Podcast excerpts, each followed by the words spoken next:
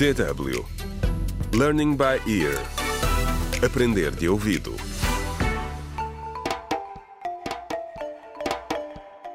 Contra o crime. Olá, bem-vindos ao 38 episódio do audiolivro Contra o Crime, Sair da Sombra, escrito por Usil Nhoe. No episódio anterior, ouvimos uma revelação bombástica. A deputada Célia contou a Selma e Jaime que o seu noivado no passado com o inspetor Simão terminou porque ele lhe confessou sentir-se atraído também por homens. Neste último episódio, juntamos-nos aos gêmeos Jaime e Selma que falam sobre o futuro. Quando Selma entrou no quarto do irmão, no albergue da Liga a quebrar o silêncio, não conseguiu esconder a sua surpresa. O espaço estava bem estruturado e decorado e mobilado com bom gosto. Os gêmeos estavam a passar o máximo de tempo possível juntos. Ambos sabiam que nunca iriam recuperar a sua antiga e despreocupada vida, mas Selma estava a fazer o melhor que sabia para passar algum do seu otimismo ao seu irmão. A universidade está quase a começar, disse ela. Já decidiste o que vais fazer? Vais estudar ou estás a pensar em ir para o estrangeiro? Ainda não decidi, suspirou Jaime. Mas quero tanto fugir da loucura que rodeia as minorias sexuais neste país. Não quero passar a minha vida toda a olhar por cima do ombro.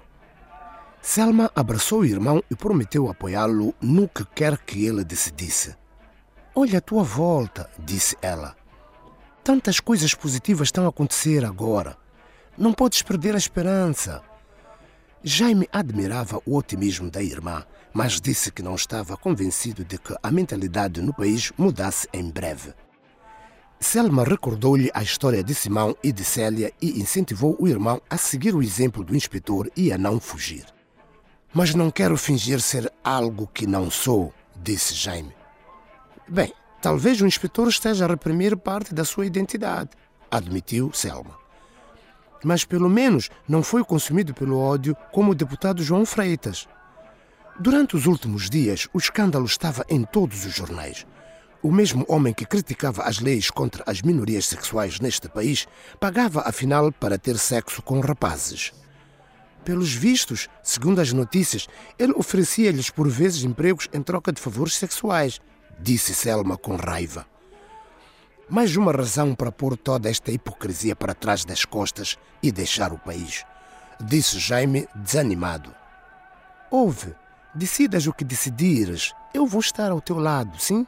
Selma suspirou. Tínhamos tantos e grandes sonhos para o nosso futuro, não tínhamos? A tristeza era clara no rosto de Jaime. Ele olhou para Selma e disse desanimado: Infelizmente, esses sonhos desapareceram.